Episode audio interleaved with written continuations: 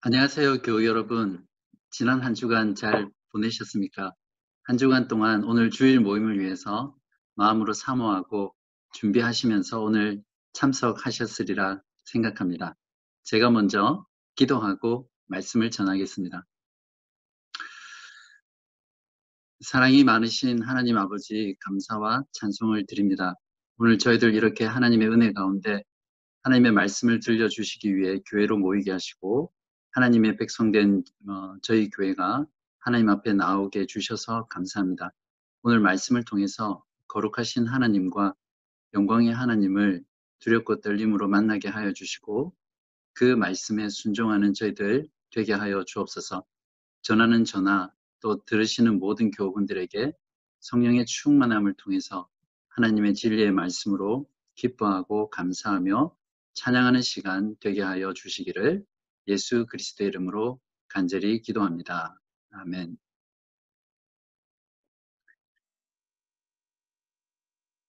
네, 오늘은 어, 아내와 제가 결혼하기 전 연애 이야기를 좀 드리려고 합니다.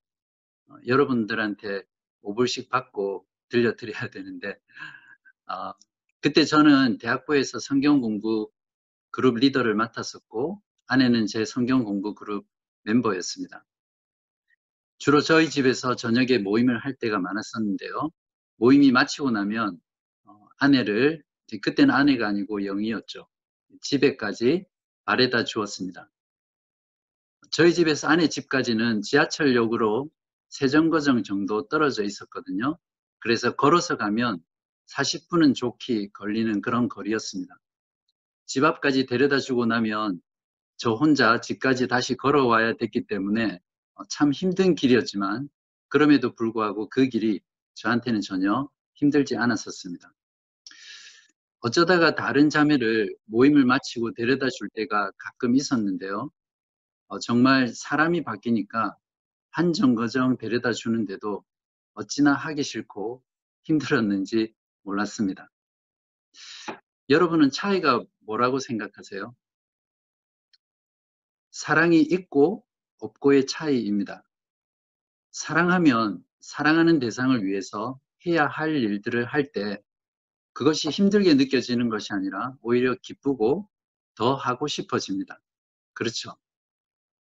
하나님의 말씀을 순종하는 것이 왜 부담이 되고 왜 힘들고 순종하기 싫은 것일까요? 여러 가지 이유가 있겠지만 그 중에 가장 핵심적인 이유는 사랑이 식었거나 사랑이 없기 때문입니다. 오늘 말씀은 계명에 대한 것입니다. 그것도 10가지나 되는 10계명입니다.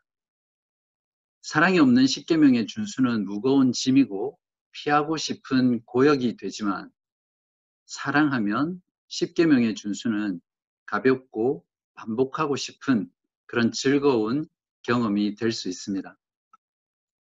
10계명은 사랑의 법이며 사랑의 말씀입니다. 그러므로 십계명을 이해하고 지키는 일도 사랑의 관점으로 다가가야 합니다. 오늘 말씀을 통해서 십계명이 왜 사랑의 말씀인지를 살펴보고 교회와 성도인 우리들이 십계명을 주신 하나님과 십계명을 사랑하게 되고 기쁘고 즐겁게 말씀에 순종하며 하나님과 풍성한 관계를 그렇게 누리는 여러분 되시기를 진심으로 바랍니다. 십계명의 구체적인 내용을 살펴보기 전에 십계명이 어떤 의미를 가지고 있는지 말씀을 드리겠습니다. 첫 번째는 십계명은 삶의 기준과 안내서라는 것입니다. 하나님께서는 이스라엘 자손들을 애굽에서 구원하시고 신의 산으로 부르셔서 언약을 맺으시고 계십니다. 출애굽기 19장 1절에서 6절은 그들과 언약을 맺으시는 하나님은 누구이신지 언약 백성인 이스라엘 자손들은 누구인지를 또 그들을 통해서 하나님께서 어떠한 나라를 만들 것인지를 설명하셨습니다.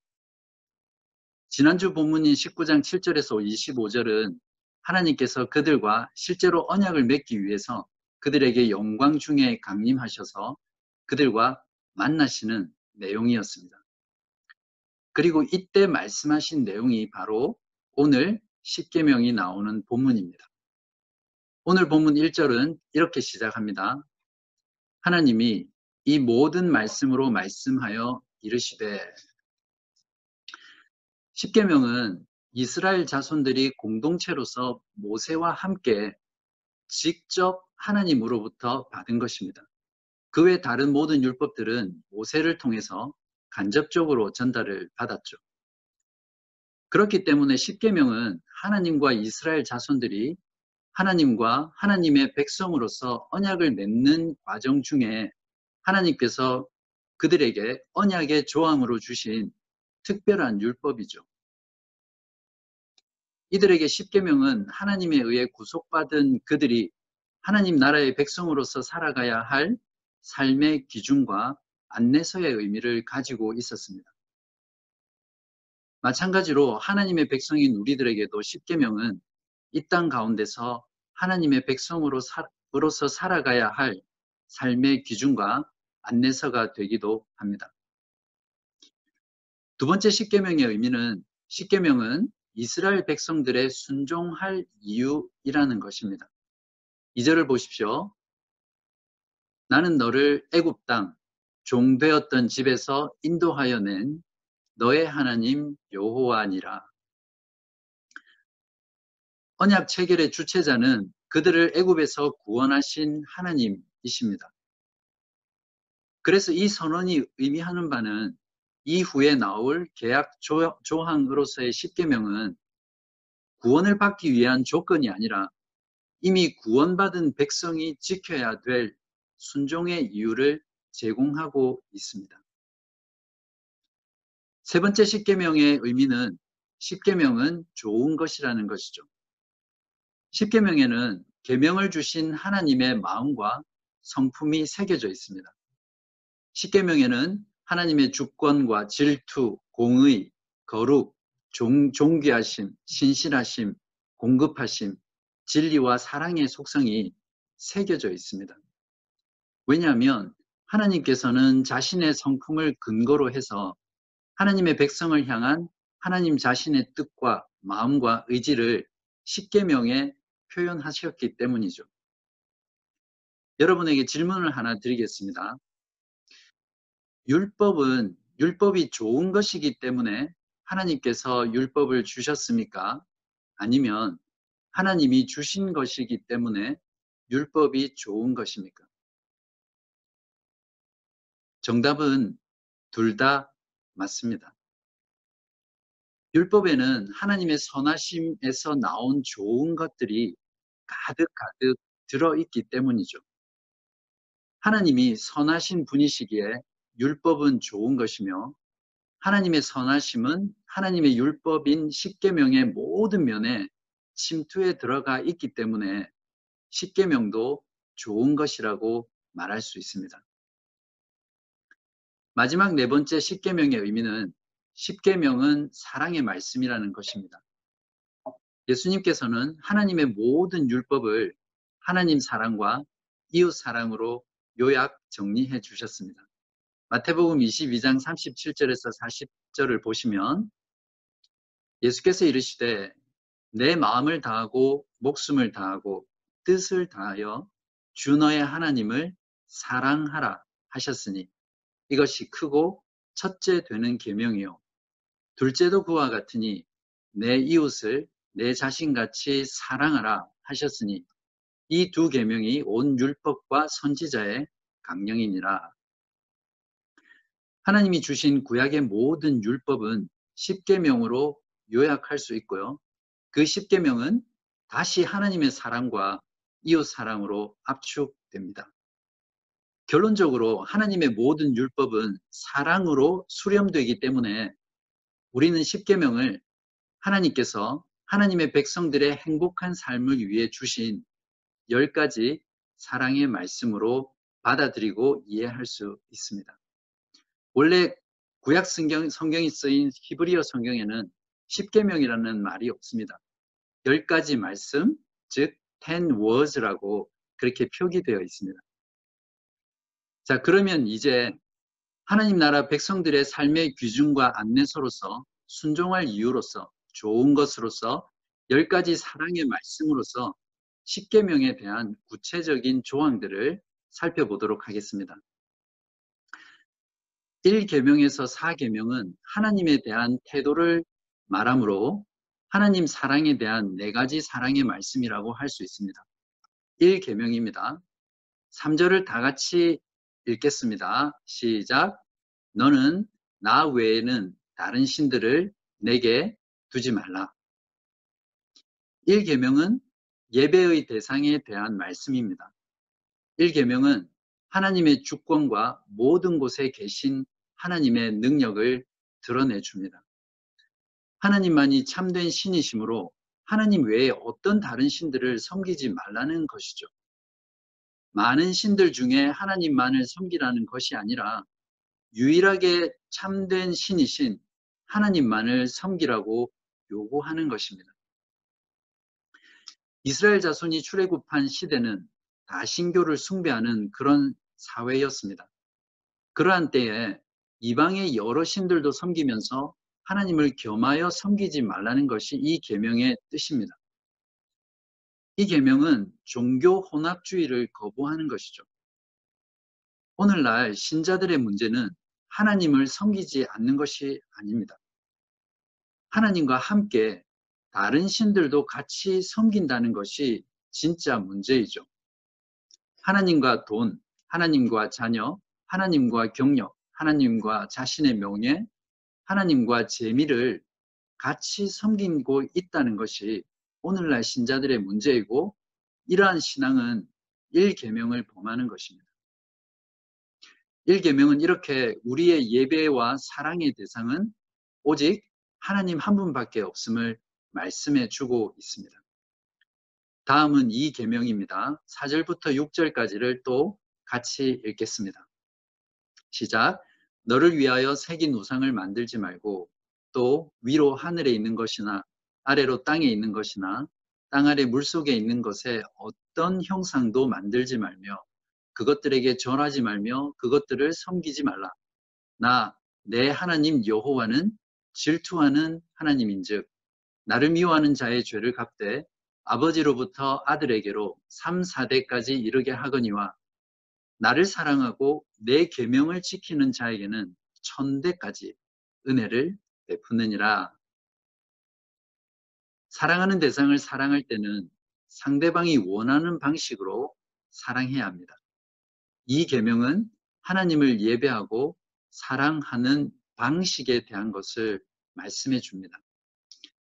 하나님은 영이시기 때문에 우상이나 어떤 형상으로 하나님께서 예배 받으시기를 원하지 않으시고 또한 그것을 혐오하십니다.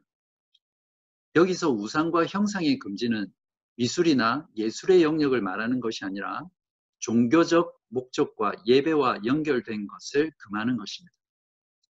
어떤 형상이라는 것에는 물질적인 것뿐만 아니라 마음속의 우상이나 형상도 다 포함된다고 말할 수 있습니다. 존 칼빈은 요한일서 5장 21절을 주석하면서 이렇게 말했습니다. 신자의 마음 안에 하나님보다 더 사랑하는 것은 모두가 우상이다 라고 우상을 정의했습니다. 칼빈의 정의에 따른다면 여러분 안에는 우상이 과연 몇 개쯤 있습니까? 다음은 3계명입니다. 3계명인 7절을 다 같이 읽겠습니다. 너는 내 하나님 여호와의 이름을 망령되게 부르지 말라. 여호와는 그의 이름을 망령되게 부르는 자를 죄 없다 하지 아니하리라. 사실 모든 계명들이 그렇지만 이 계명은 특히 1, 2 계명과 깊이 연결되어 있습니다. 이름은 존재 자체를 상징하는 것이죠. 그래서 하나님의 이름은 하나님의 존재의 본질과 하나님의 영광을 담고 있습니다. 하나님을 예배하고 사랑하는 자는 그분의 이름을 존귀히 여김과 동시에 그분의 이름을 가볍게 여긴다거나 자기의 이익을 위해서 헛되이 사용하거나 또 거짓 맹세를 하나님의 이름을 걸고 결코 하지 않습니다. 요즘 시대에는 아무런 뜻도 없이 감탄사나 욕을 할 때 예수님의 이름이나 하나님의 이름을 낭발하는 것을 보면 이 시대를 향한 하나님의 진노가 얼마나 크고 두려울까를 생각하게 됩니다. 다음은 사계명입니다. 사계명인 8절에서 11절을 또 다 같이 읽겠습니다. 안식일을 기억하여 거룩하게 지키라. 엿새 동안은 힘써 내 모든 일을 행할 것이나 일곱째 날은 내 하나님 여호와의 안식일인즉 너나 내 아들이나 내 딸이나 내 남종이나 내 여종이나 내 가축이나 내 문 안에 머무는 객이라도 아무 일도 하지 말라. 이는 엿새 동안에 나 여호와가 하늘과 땅과 바다와 그 가운데 모든 것을 만들고 일곱째 날에 쉬었음이라. 그러므로 나 여호와가 안식일을 복되게 하여 그날을 거룩하게 하였느니라. 10계명 중에서 가장 긴 계명입니다. 그만큼 중요하다는 뜻이죠. 이 계명은 하나님께서 인간의 모든 삶과 매일의 사건의 주인이심을 잘 표현하고 있습니다. 또한 하나님은 창조자이시며 동시에 구원자이시라는 것을 선언하는 말씀이기도 합니다. 안식은 창조의 목적이면서 동시에 구원의 목적입니다. 처음 인류였던 아담은 에덴 동산에서 하나님과의 온전한 교제를 통해서 안식을 누렸던 존재였죠. 그러나 타락으로 인해 그 안식을 잃어버리고 비참한 상태로 전락하고 말았습니다. 그렇기 때문에 안식은 구원의 목적과 완성이 되는 것이죠. 노예의 상태에서는 결코 안식이 없습니다. 이스라엘을 구원하신 목적도, 우리를 죄와 사망에서 구원하신 목적도 잃어버린 안식을 하나님 안에서 다시 그 안식을 찾게 하는 것이었습니다. 안식일 준수의 두 가지 핵심은 노동의 중단과 거룩한 모임, 즉 성회를 갖는 것입니다. 안식일에 노동을 하지 않고 쉼으로써 인간의 생존이 인간의 노동과 노력에 달려 있는 것이 아니라 철저히 하나님께 의존되어 있음을 기억하게 하시는 것이죠. 또한 안식일에 이스라엘 회중이 하나님 앞에 거룩하게 회중으로 모임으로써 하나님의 백성들의 삶의 근본적인 목적이 창조주 하나님과 구원의 하나님을 예배하는 것이라는 것을 그들로 하여금 기억하게 하시는 계명이 바로 사계명입니다. 또한 그날에 하나님과 하나님 백성 사이에 맺어진 하나님과 하나님 백성의 언약 관계를 다시 기억하고 갱신하는 시간이 바로 안식일이었습니다. 그렇기 때문에 안식일 준수는 이스라엘 백성들의 삶의 중심이었고 하나님을 사랑하고 예배하는 이스라엘 백성들의 그 신앙의 본심을 가장 잘 드러내주는 외적인 표지였습니다. 신약의 성도들인 우리에게 이 안식일의 계명은 어떤 의미를 가집니까? 우리의 창조주이시고 구원자이신 예수 그리스도 자신이 안식의 궁극적인 목표이며 안식 그 자체이십니다. 그렇기 때문에 안식일의 모든 계명은 예수 그리스도와 그분의 사역에서 이미 완성되었습니다. 다음 두 구절이 이것을 잘 말해주고 있는데요. 마태복음 11장 28절에서 29절에 수고하고 무거운 짐진 자들아 다 내게로 오라 내가 너희를 쉬게 하리라 나는 마음이 온유하고 겸손하니 나의 멍에를 메고 내게 배우라. 그리하면 너희 마음이 쉼을 얻으리니.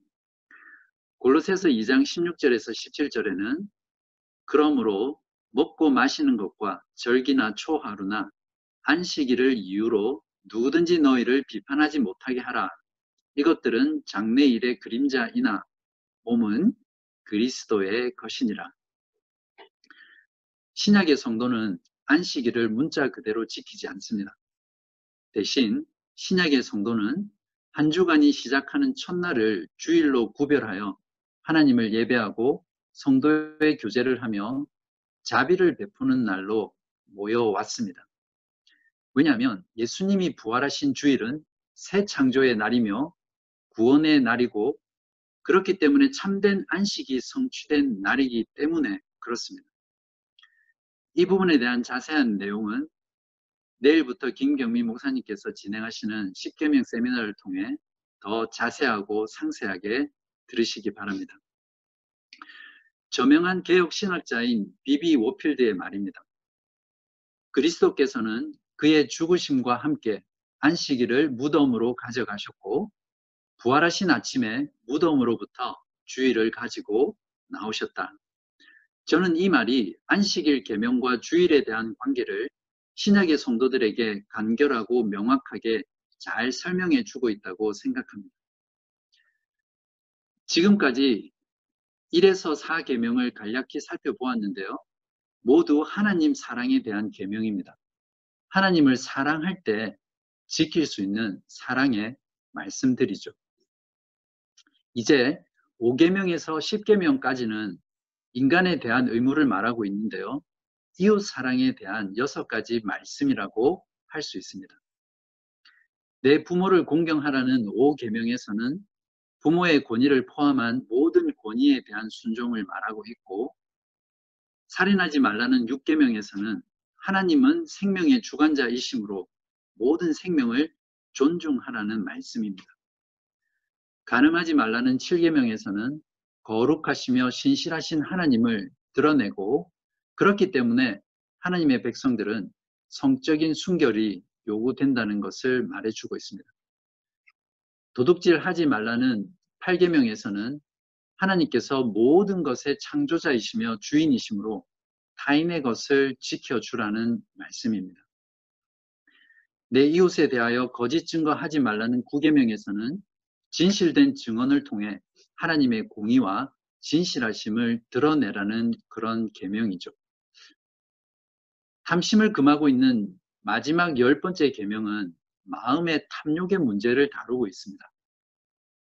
탐욕은 하나님이 다른 사람에게 주신 것을 가지고 싶어 하는 마음을 말합니다.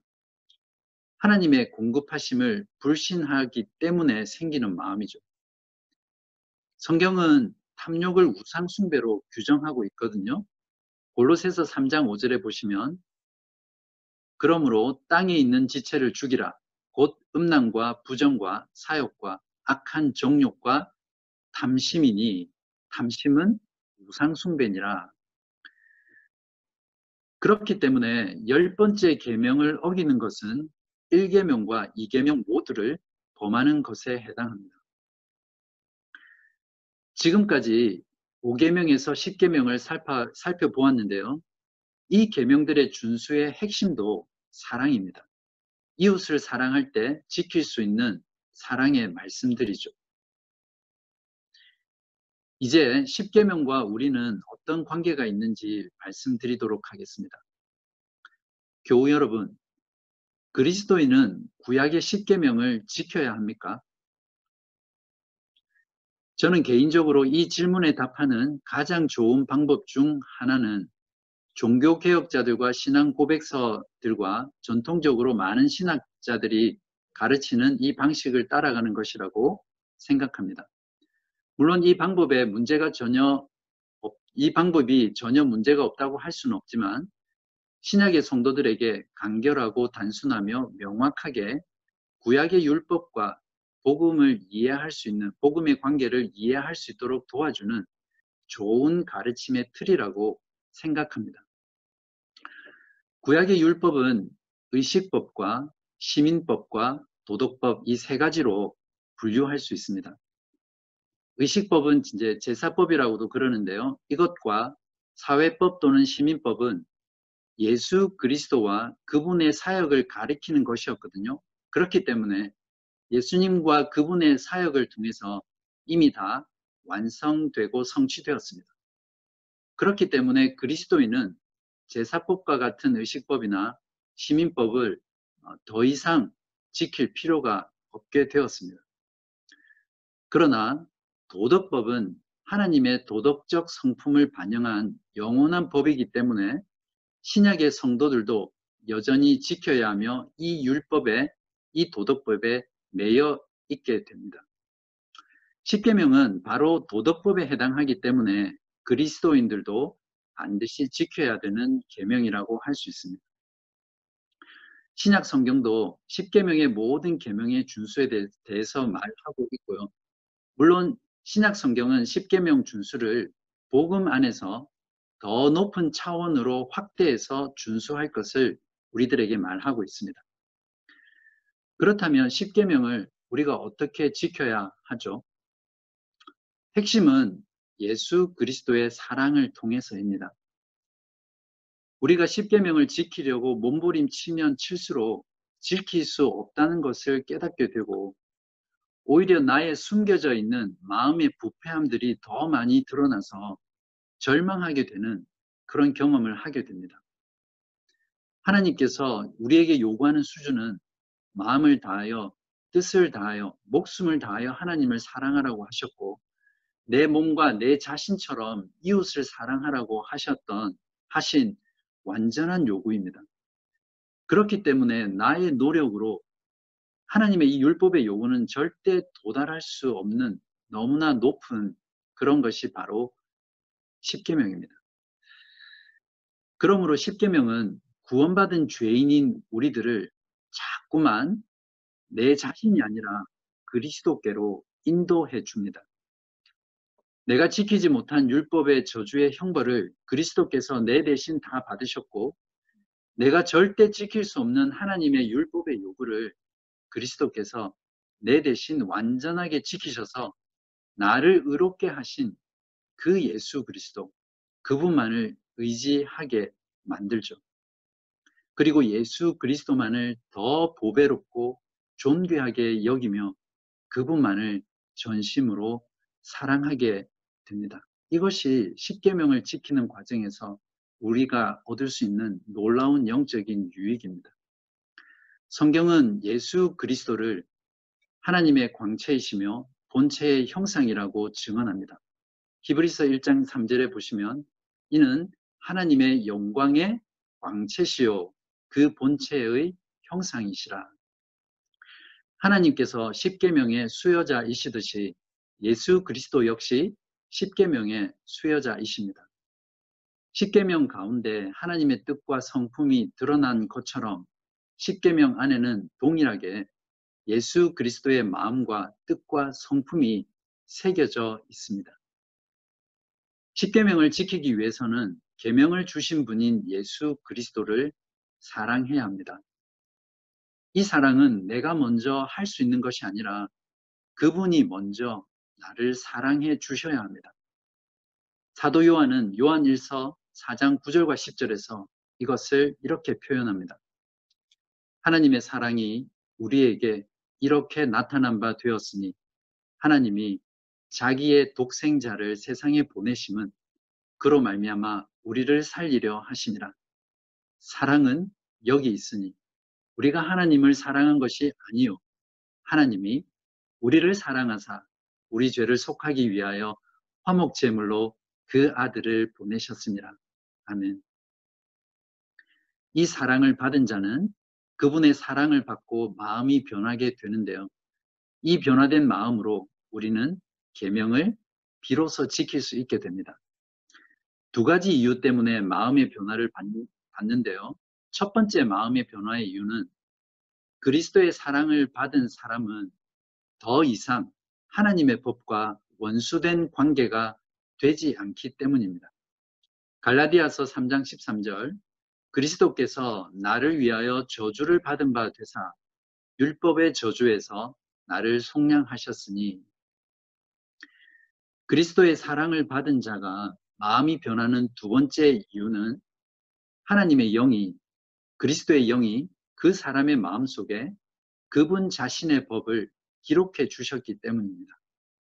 예레미야 31장 33절의 약속이 그리스도의 영을 통해 그리스도의 사랑을 받은 자 안에 성취되기 때문입니다. 그러나 그날 후에 내가 이스라엘 집과 맺을 언약은 이러하니 곧 내가 나의 법을 그들 속에 두며 그들의 마음에 기록하여 나는 그들의 하나님이 되고 그들은 내 백성이 될 것이라. 여호와의 말씀이니라. 그리스도의 사랑을 받은 자의 마음은 하나님의 법을 미워하고 싫어하던 것에서 그리스도를 사랑하게 됨으로써 하나님의 법을 사랑하는 자로 변화됩니다. 사실 이것이 구원이죠. 이렇게 그리스도께 나아가서 마음이 변화된 자는 돌판에 새겨진 십계명과는 달리 그리스도의 영을 통해 십계명이 이제는 마음판에 새겨지게 됩니다. 내 밖에 있던 율법이 마음속으로 쑥 들어와 버린 것이죠. 마음판에 새겨진 계명은 절대로 지울 수 없는 영구적인 사랑의 계명이 되어서 계명을 열렬히 사랑하지 않을 수 없게 만들어 줍니다.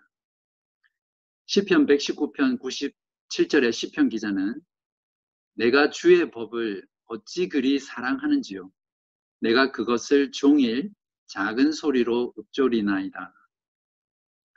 하나님의 율법을 지키는 것이 짐이나 고역이 아니라 사모하는 즐거운 열망과 경험이 됩니다. 그렇기 때문에 주님을 사랑하는 자는 주님의 계명을 기꺼이 기쁨으로 지키게 되죠.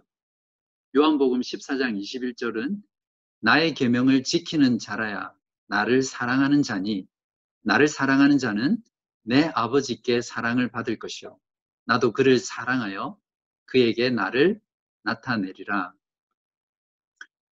십계명을 어떻게 지킬 수 있냐고요? 사랑하면 다 됩니다. 주님을 사랑하면 계명을 사랑하게 되고 계명을 사랑하면 계명을 지키는 것이 힘들지 않고 즐겁습니다.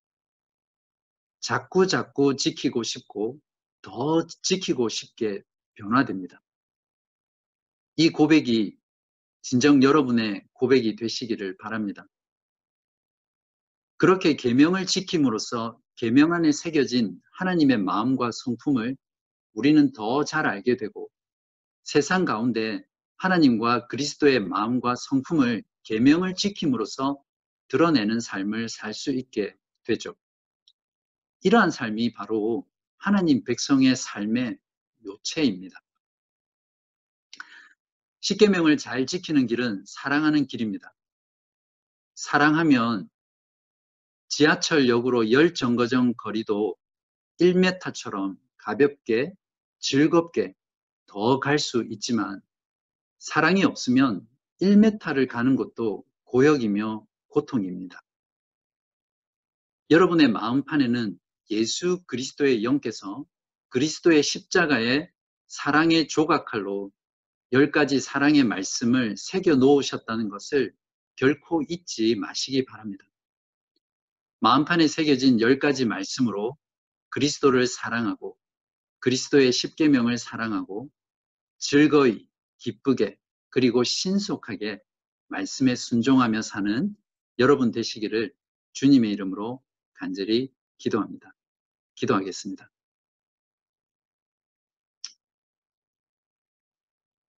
자비로우신 하나님 아버지, 감사합니다. 저희들을 죄와 사망에서 구원하여 주시고 하나님의 백성 삼아 주셔서 하나님의 백성으로 살아갈 수 있도록 은혜 주셔서 감사합니다. 우리들에게 십계명을 주셔서 하나님의 뜻과 하나님의 마음과 하나님의 성품을 알게 하시고 그것을 지킴으로써 하나님을 더 잘 알게 하시며 또 그것을 지킴으로써 세상 가운데 하나님의 성품과 하나님의 마음을 드러낼 수 있는 그런 존재로 삼아 주셔서 감사합니다. 우리들의 삶에 하나님의 말씀을 즐거워하며 하나님의 말씀에 순종하는 것을 기뻐하며 살아가게 하여 주시고 예수 그리스도를 사랑하는 마음으로 주님의 계명을 지켜가는 저희들 되게 하여 주옵소서.